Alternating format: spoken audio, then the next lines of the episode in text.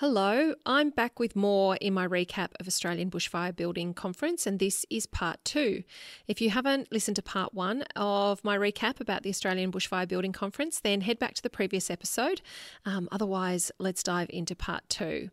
Now, there was a consistent theme to the Australian Bushfire Building Conference about the role that you, as a homeowner living in your home, what you can actually do to ensure its bushfire resistance. And that can actually have a more significant impact uh, to its resilience and resistance in, in the event of a bushfire than its actual construction.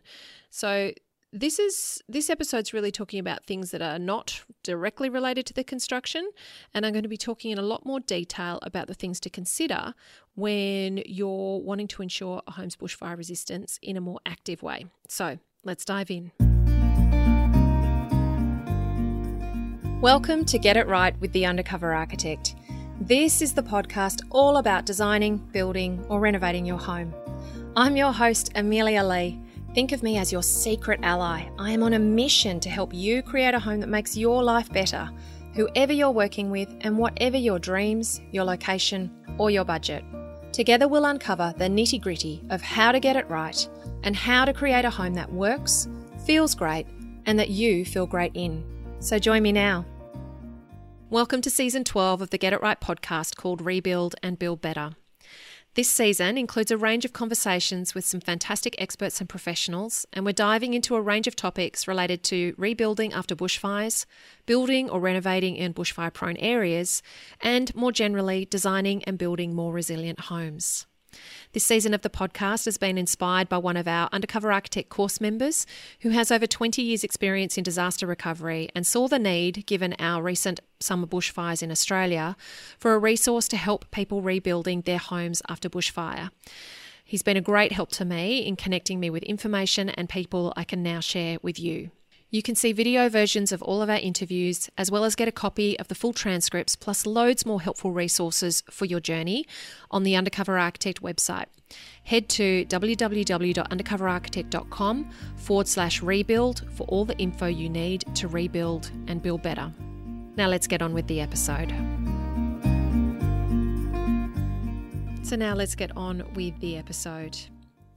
Since my family and I have moved to a more regional area, I've found that it's a regular thing to get letterbox drops at certain times of the year or ads on the television and local radio reminding you to get your fire plan in place. And every time we drive into Lismore, we drive past the SES uh, station, and their their signage out the front always has an update of what's going on with the current weather conditions and what you need to be doing to protect your property.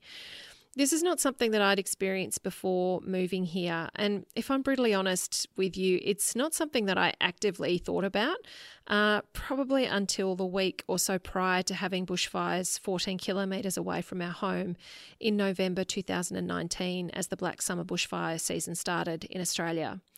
So, where I live, you know, our home, it sits on the top of a hill and there's one road out. It's about one and a half kilometres uh, down to the nearest sort of main road that that enters our property. And our home is it's timber weatherboard uh, with a metal roof. It's on a timber frame. The southern side of the property actually falls quite steeply to lower paddocks and a large creek. And that side of the hill it's covered with bush and a fair amount of camphors as well.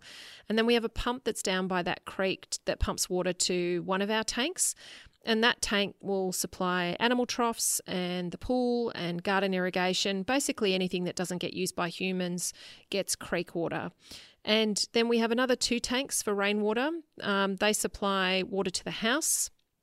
I don't know how much exactly is in those three tanks. Um, it'd probably be 100,000 litres across the three of them. And Last year, you know, 2019, that was the only time since we moved into this property. We moved here mid 2014. So, since moving in, we had to do an initial top up of the water supply when we moved in because there was broken pipes and things like that. Since then, though, we've been perfectly sustained from rainwater and and however, during 2019, we actually needed to buy, I think, four or five tank loads of water, which is about 13,000 litres at a time. So on the northeast and eastern side of the property, we have almost 80 acres where we are. The land actually falls much more gently, and there's grazing land with some treed areas, and it heads down the hill to some flats where there's a spring fed creek that winds its way across the property below ours, and that marks the boundary on that side of the property. Now, the drought that we'd been experiencing saw these two creeks on both boundaries of our property running very low. And in fact, the spring-fed creek that's on the northern side had pretty much stopped running. Neighbours had said that they hadn't seen that in the 20 plus years that they've lived here. We have some trees around the house itself. There's mainly pecan trees. There's a range of other established trees, some other fruit trees and things like that. But around the house, it's mainly a grassed area with some smaller gardens. Look, and my husband and I, we're not great gardeners. Well, he's actually a great gardener. I'm a terrible gardener. But we have, you know, animals that, and when there's a litter of piglets and they tend to find their way out of their penned area, they push their way under the fence, they tear around the garden around our house or occasionally the cattle, somebody's left the front gate open. The cattle um, will come in to our garden um, where there's hay being stored um, in a particular area. There's we've got a couple of acres around our house itself, and uh, the cattle come in and, and go directly to the bale of hay. And so they just trample things. So let's just say the garden doesn't look as great as it did when we first moved in. But in November last year, you know, the reason that I'm telling you all of this is just to paint a bit of a picture of where things were at when November happened last year. So it was dry. It was really dry here. And I mean, we're fortunate that we live in an area in northern New South Wales where there is a fair amount of rainfall and it's fairly green compared to other parts of the country. But comparatively, here it was super dry. We were buying in feed for the cows at a quantity that was unmatched to our previous experience. There was a mess of hay in the paddocks near the house because the cows would come in each day to feed and get water and it would get strewn all over the, the ground. And, you know, this was the situation that, you know, we sort of looked across fields of dry dry grass, dry hay, dry paddocks when we knew that fires were nearby. And my husband went and purchased a pump that we could use for firefighting if we needed to, and he tested it by connecting it up to the pool and and checking. And we've got quite a large pool. The builder who owned this place and built this house, you know, a few decades ago, put in a very large pool. So there's quite a body of water there. And we had a generator if we lost power. And in the days that were prior, to those, you know, that time in November, the fires were sort of getting closer and closer. Friends that were further into the suburb where we are, they were being and closer to the to the bushland, they were being told to evacuate it, and we started formally prepping our house. And I spoke about this at the very beginning of this season. So you know, that meant that we were filling the gutters, we were hosing down the roof, we were clearing all the debris around the house, removing debris and leaf litter, all the things that you may be familiar with. And my hubby, who's much more uh, pragmatic and practical, and and uh, he had had a fire plan in place. it was just me that hadn't really thought about it. And he, you know, he and and my in laws definitely did the lion's share of the work outside, whilst I ran around inside and photographed and videoed all of our belongings. Um, you know, made sure the kids were okay, packed what we could into the car in case that we needed to leave, made sure all the paperwork was in order, and uh, that you know everything was was taken care of in that regard. And you know, as far as I was concerned, we've got macadamias that are on a neighbouring property that you can see off to the northwest um, you know, across quite a large paddock. We've got camphors that are on our southern side. You know, macadamias and camphors are the two most flammable species of trees, and we've got one road out, and you know, otherwise we'd be on foot. So, in my opinion, we were not going to hang around. Uh, if if we saw fire approaching on you know at any distance, uh, my plan was to get out of here.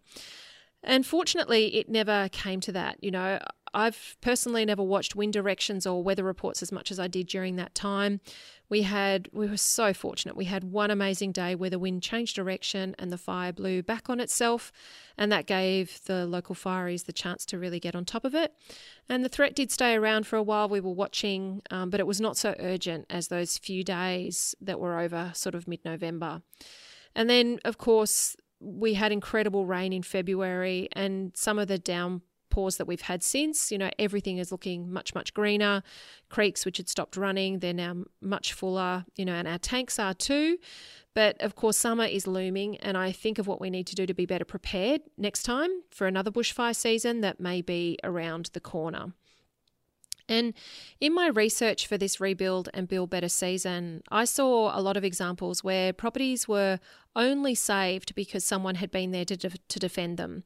You know, there was a vivid example I remember seeing from the recent fires where a woman uh, she shared on Facebook she'd returned with her family to find that her home was still intact, and she was really shocked because there were so many others in the area that were lost. And as she surveyed her home, she found that there was an area of charring that was on the back of the property where she could see a fire had sort of run up the back of the house to the roof line um, on the rear wall. But that was the extent of damage. There was no more than that. And later, as she was sort of, you know, around her home, she actually ended up crossing paths with a volunteer who had been one of the people that had stayed and walked the streets with other volunteers to help defend homes from the fires. And this volunteer, on finding out where this woman lived, she actually pointed at the house and said that she'd seen some flames ignite the home around the back, but she'd gone around and put them out before they took hold of the home. And I remember the woman sharing just how incredibly emotional she was that she came that close to losing everything. And it was the incredible gift of a volunteer that ended up protecting and saving her home during my research for this season, I had the incredible privilege of speaking to an amazing man, Matt Feller. Uh, and for six and a half years after the Victorian Black Saturday fires of 2009, Matt was one of the co founders of a recovery group. It was called the Community on Ground Assistance, or COGA, a group. And it was established after the 2009 Black Saturday fires with a simple aim to support survivors and those affected on the ground, however that may be. And I've got a really good um, link to an article that talks more about this organisation that I'll pop in the resources so you can check that out as well. Now, Matt told me that he'd actually battled to save his own home from the fires at Kinglake. And at the time, he was helped by his daughter, who was only nine years old um, when the fires came. So, the reason that this happened was because in the lead up to the fires coming through where Matt lived, his partner had gone to visit her family. Um, it was terribly hot weather, and she'd gone to to visit her parents, I believe, and they'd decided that you know she and, and Matt had decided that she should stay there for a bit longer because it was in air conditioning. It was terribly hot weather. There was nothing threatening at the time. It was just that everybody was experiencing incredibly you know, incredibly hot temperatures. And it seemed that it was a better place for her to be. But as the fires were closing in and she sort of decided that it was probably time that she should come home and they were talking about her coming home, she actually couldn't get through uh, to her partner and to Matt and to her daughter and to her home. And this was the thing that blew me away. You know, Matt said, in the process of you know having to defend this, this his property with his daughter he said to me we had a fire plan but it was a plan that was based on there being two adults there. You know, it was never intended that they'd be in the situation that they ended up being in.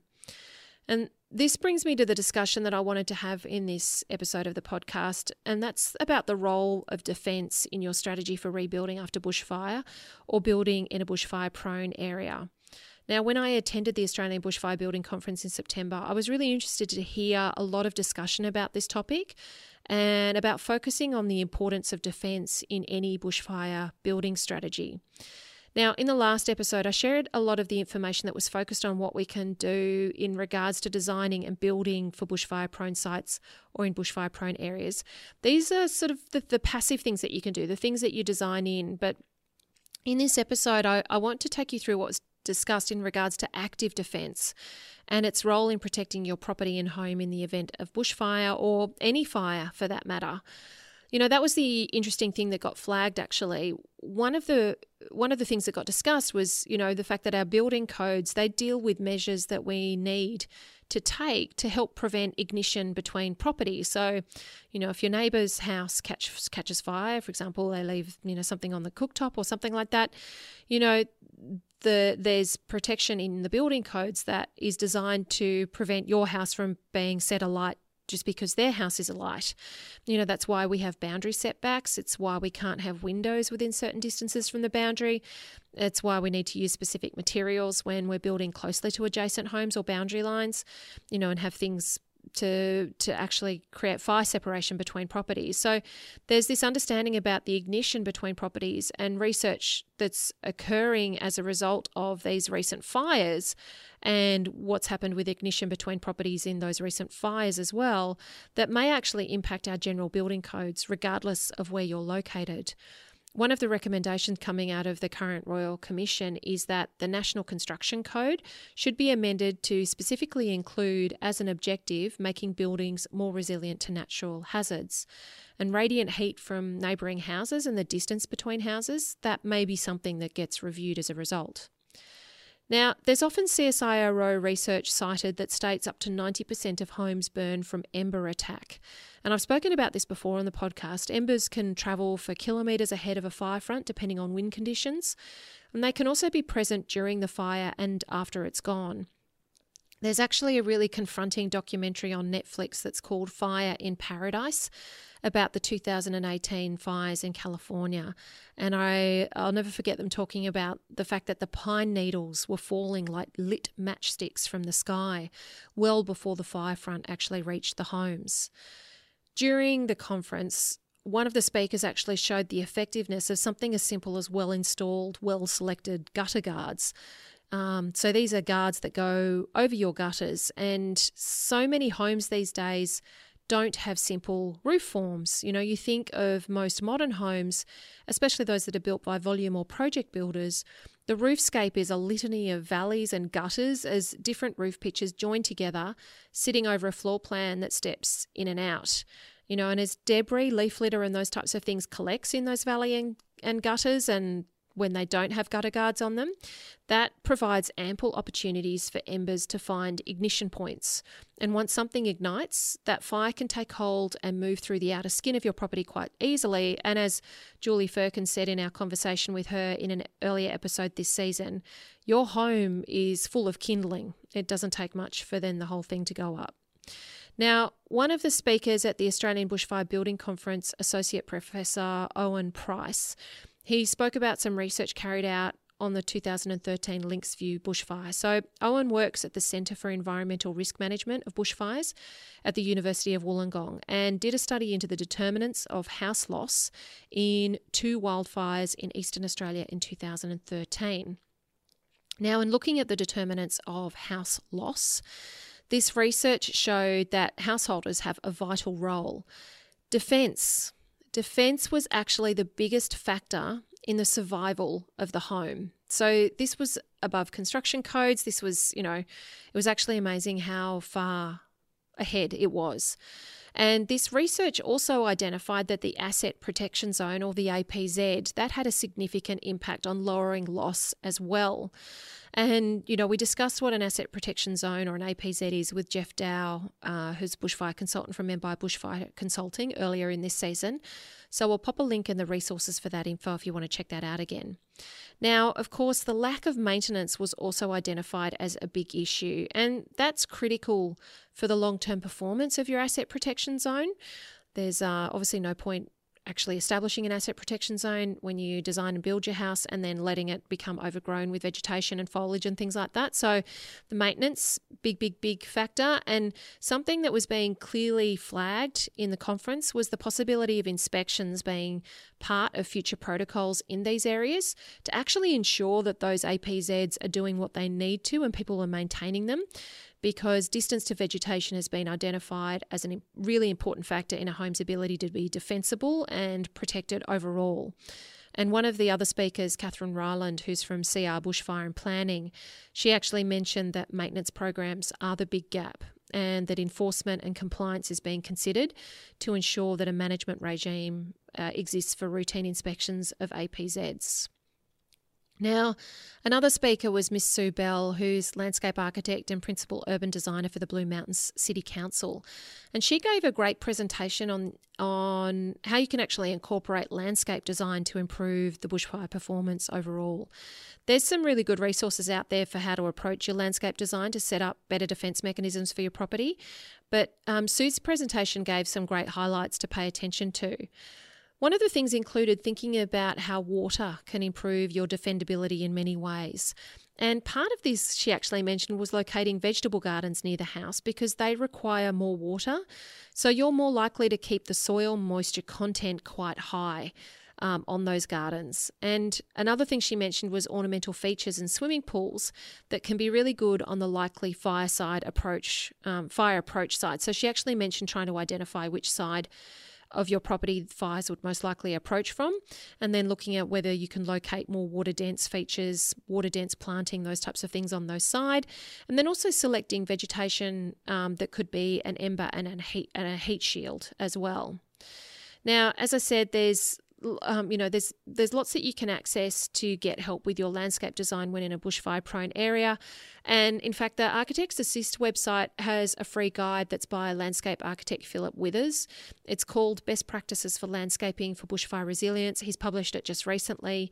Um, it's a good starting point, and I'll pop a link in the resources for you if you'd like to check that out.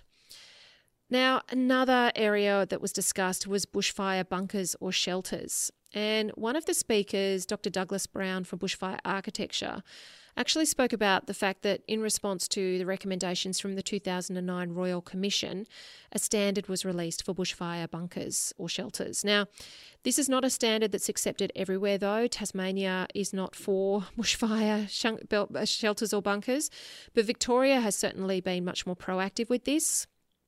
Uh, it's released its own standard and accreditation scheme.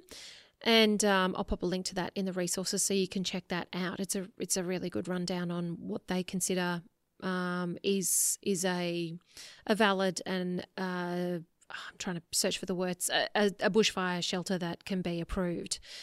Now, one of the issues that Dr. Brown actually pointed out with this standard is that shelters and bunkers need to be single purpose uh, in order to be satisfying the standard. Because it's you can imagine it's seen to be risky to have a secondary purpose that might be you know storage or a wine cellar for example because having that purpose may actually compromise the use of the bushfire shelter in an emergency for the purpose it was actually built for. And it's tricky because then you know if you had the additional purpose you might be able to validate that initial cost.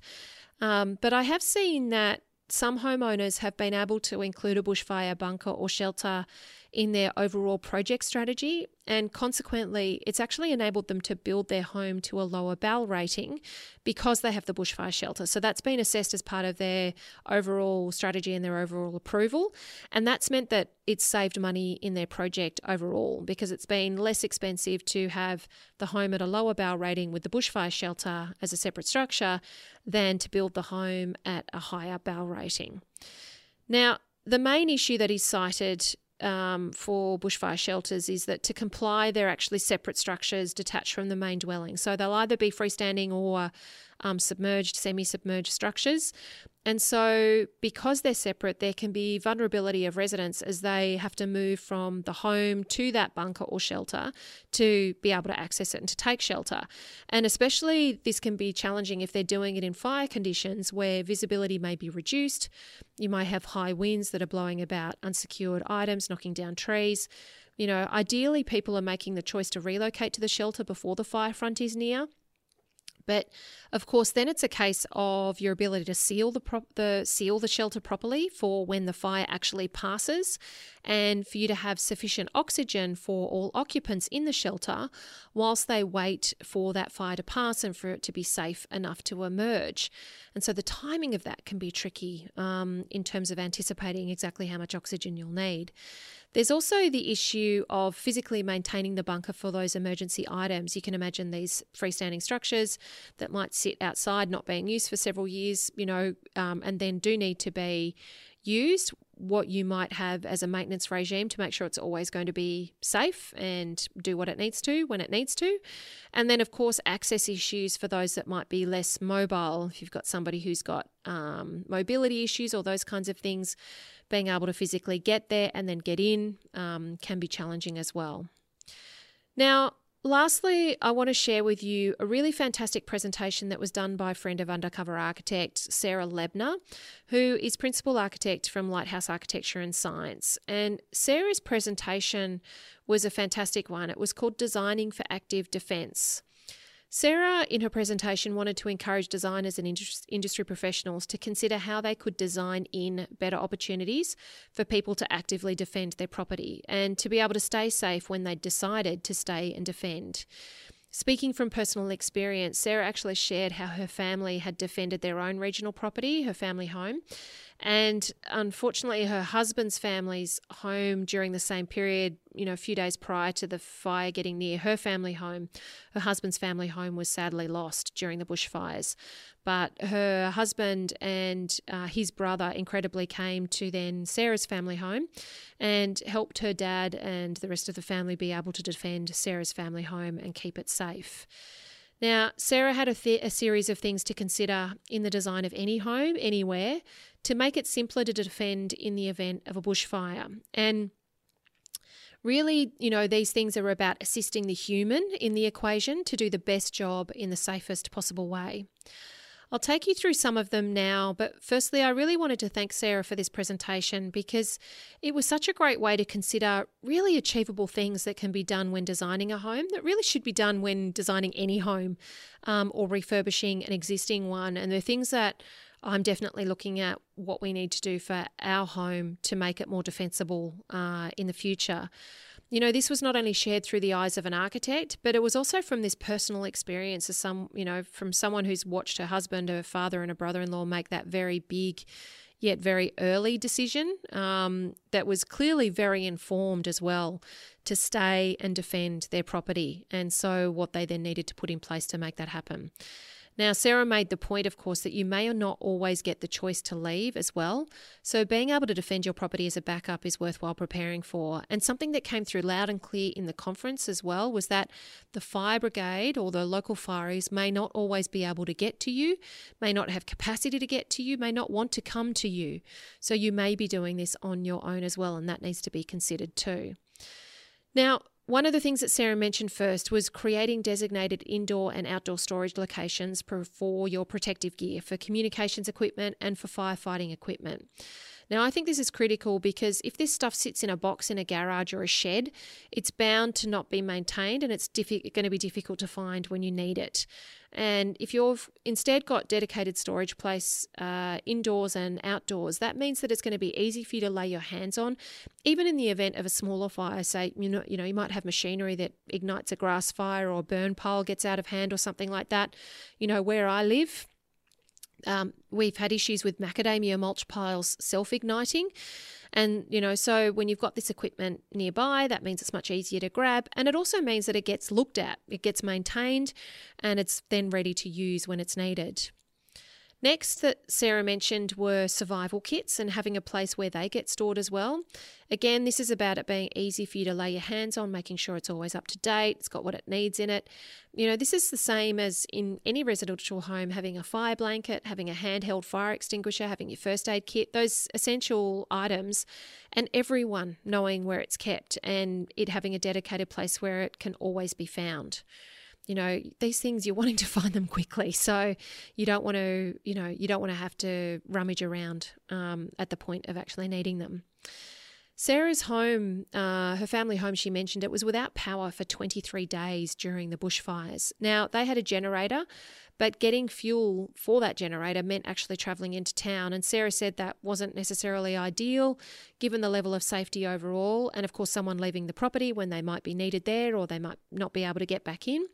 So, provision for loss of power, water pressure, or telecommunications definitely needs consideration. Another speaker at the conference actually talked about this and mentioned that he's switching, he's got a petrol firefighting pump and he's switching that over for a diesel one because, um, and also getting one that switches on rather than pulls with a choke cord like a, you know, like an old lawnmower does. Um, and I know this with our uh, the firefighting pump that uh, my husband bought. It has one of those pull cords on it. I know that our water pump down by the creek it has a pull cord on it it's not something that I necessarily can always do. The older these pumps get, the more kind of yank they need on them. And um, I know that there's been times where I've just not had the knack or the strength to, to pull on it to get it to start the way that it needs to. This speaker said, you know, he knows that uh, because he's getting older. Um, starting one with a choke cord may cause issues for him, and he wants to be able to just switch it on when he needs to. And he said that the petrol one can suck in air, and that actually can prevent it from starting, or can cause it to cut out during the course of course of a fire. So. Um, that can be problematic in high winds as well. So uh, the diesel one doesn't have that issue. So, you know, this is really about your forward planning, thinking about what the environment and the scenario might be, what might go wrong, when you're in a bushfire environment and being prepared for it. Sarah also mentioned the importance of ensuring that you have sufficient external taps with metal fittings to access all defendable areas. Now, she mentioned that the average project home, you know, a home that's built by somebody like Metricon or one of the other volume builders, they generally only come with two external taps as a standard, one at the front one at the back. And you'll find this will generally be the standard with most homes actually. And and the thing is that there's people building Metricon homes and the like on regional properties. So something like this, the standard specification, it just won't give those large coverage options that are necessary to make your property defensible. She also mentioned that it's really helpful to have an internal fitting that you can connect a hose to for that internal defense and somewhere where you can easily fill buckets. You know, laundry and kitchen sinks, they're getting smaller. Some homes are being built without bathtubs. It's going to take a while for you to fill a bucket from your shower. It's not exactly the most efficient way to do it. So, being able to defend your property from the inside can be important when a front is passing your property or you've got multiple fronts and you're trying to observe that and being on the inside of your home. Now, uh, this the one that she mentioned now it this really resounded with me and it's it's uh, designing for the easy ability to block your downpipes and then flood your gutters. And she mentioned a product called the Bushfire Buddy, and I'll pop a link to it in the resources. But of course, there's you know lots of other things that you can do to do this. I remember watching my husband trying to stuff old rags down our gutter um, outlets at the top outlets at the top of the downpipes in order to flood our gutters. So having something like this built in would have just made the world of difference. Now, Sarah also talked about the location of your air conditioning units and being able to block off the air intake easily. Of course, you know, thinking about the air quality during fire season and when fires are taking hold like this. And she also mentioned the importance of creating a safe place to put pets to refuge as well. The last thing that you want to be dealing with is your dog going missing whilst you're trying to prepare or defend your property and having that stress as well. Now, I have just scratched the surface of what was shared at this conference. I've tried to give you kind of the really kind of nuts and bolts and some of the most actionable things that I think will be super helpful for you. There was some really great information that was shared at the Australian um, Bushfire Building Conference. It was just so amazing to see so many passionate and experienced professionals in this area generously sharing their knowledge and experience. I personally was really blown away by just how many people are working in this space in such a committed way to really, you know, nerd out's not the word, but just understand the nitty gritty of how bushfires perform, how we can make our homes more defensible, uh, how to build more bushfire resilient homes you know this is this is something that really I think every homeowner homeowner needs to consider um, for making homes that are just generally more resistant to the climate and to our experience of living where we do. So I really do hope that you found these two episodes helpful as a wrap up. And of course, remember that you can grab transcripts of these episodes and of all of the episodes in season two on the website. Um, so you can head to the resources to grab that link. And I've got all the other links that I've mentioned in this episode there as well. Now, this episode, well, at least for now, it's going to wrap up season 12 of the podcast. Now, this is this has been an epic season, and I want to say a huge, huge, huge thank you to all of my guests for for sharing such amazingly helpful and incredible insights. You know, the whole Rebuild and Build Better series, it's been it's been I, I, deliberately built it to be this great volume of information and knowledge to help those who really need it. And I'm I'm just so glad and so grateful that we got to share it with you. Uh, remember that you can head to undercoverarchitect.com forward slash rebuild. I've got all that we've shared in the Rebuild and Build Better series there. Um, you know, you can bookmark it, you can keep checking back on it. It's it, it's grown as this incredible online hub for anyone who's rebuilding after bushfires or wanting to build better and more resilient homes. I've still got some more resources and links to add, so I'm going to keep doing that over the coming months and, you know, really aim to keep updating it we, as more and more information comes out as well. And of course, please share that information, share that resource, share this podcast with others that you know it will help. I, you know, I'd really love this whole season to reach as many people who need it for the Rebuild and Build Better series on the website to to to just be accessible for those who can really benefit from it and who can benefit from the expertise and the experience and the knowledge that we've been sharing here. I always feel a little bit sad to be signing off a whole season, um, you know, especially when it's been when it's been really chunky, when it's involved a lot of episodes like season 12 has. I think there were 18 in total. I've met some incredible people through this season, some amazing, generous, caring professionals who are so passionate in this area. It's been uh, it's been such a privilege for me to bring this season to you. And I've loved hearing from those of you who've shared this season, who've found it helpful, you know, who've gone and done things like checked your insurance, who've been in touch with the guests that you've met here, or who've told me what a difference it's making in the design and planning of your future home. And of course, a huge, huge thank you to UA member Greg Iton, who inspired this season um, you know, for his for his passion as well, and for the incredible research, resources, and people that he put me in touch with, and the time that he gave me, and continues to give me as well. He keeps me updated on things, and um, it's you know it's just been amazing to have him and to have his help.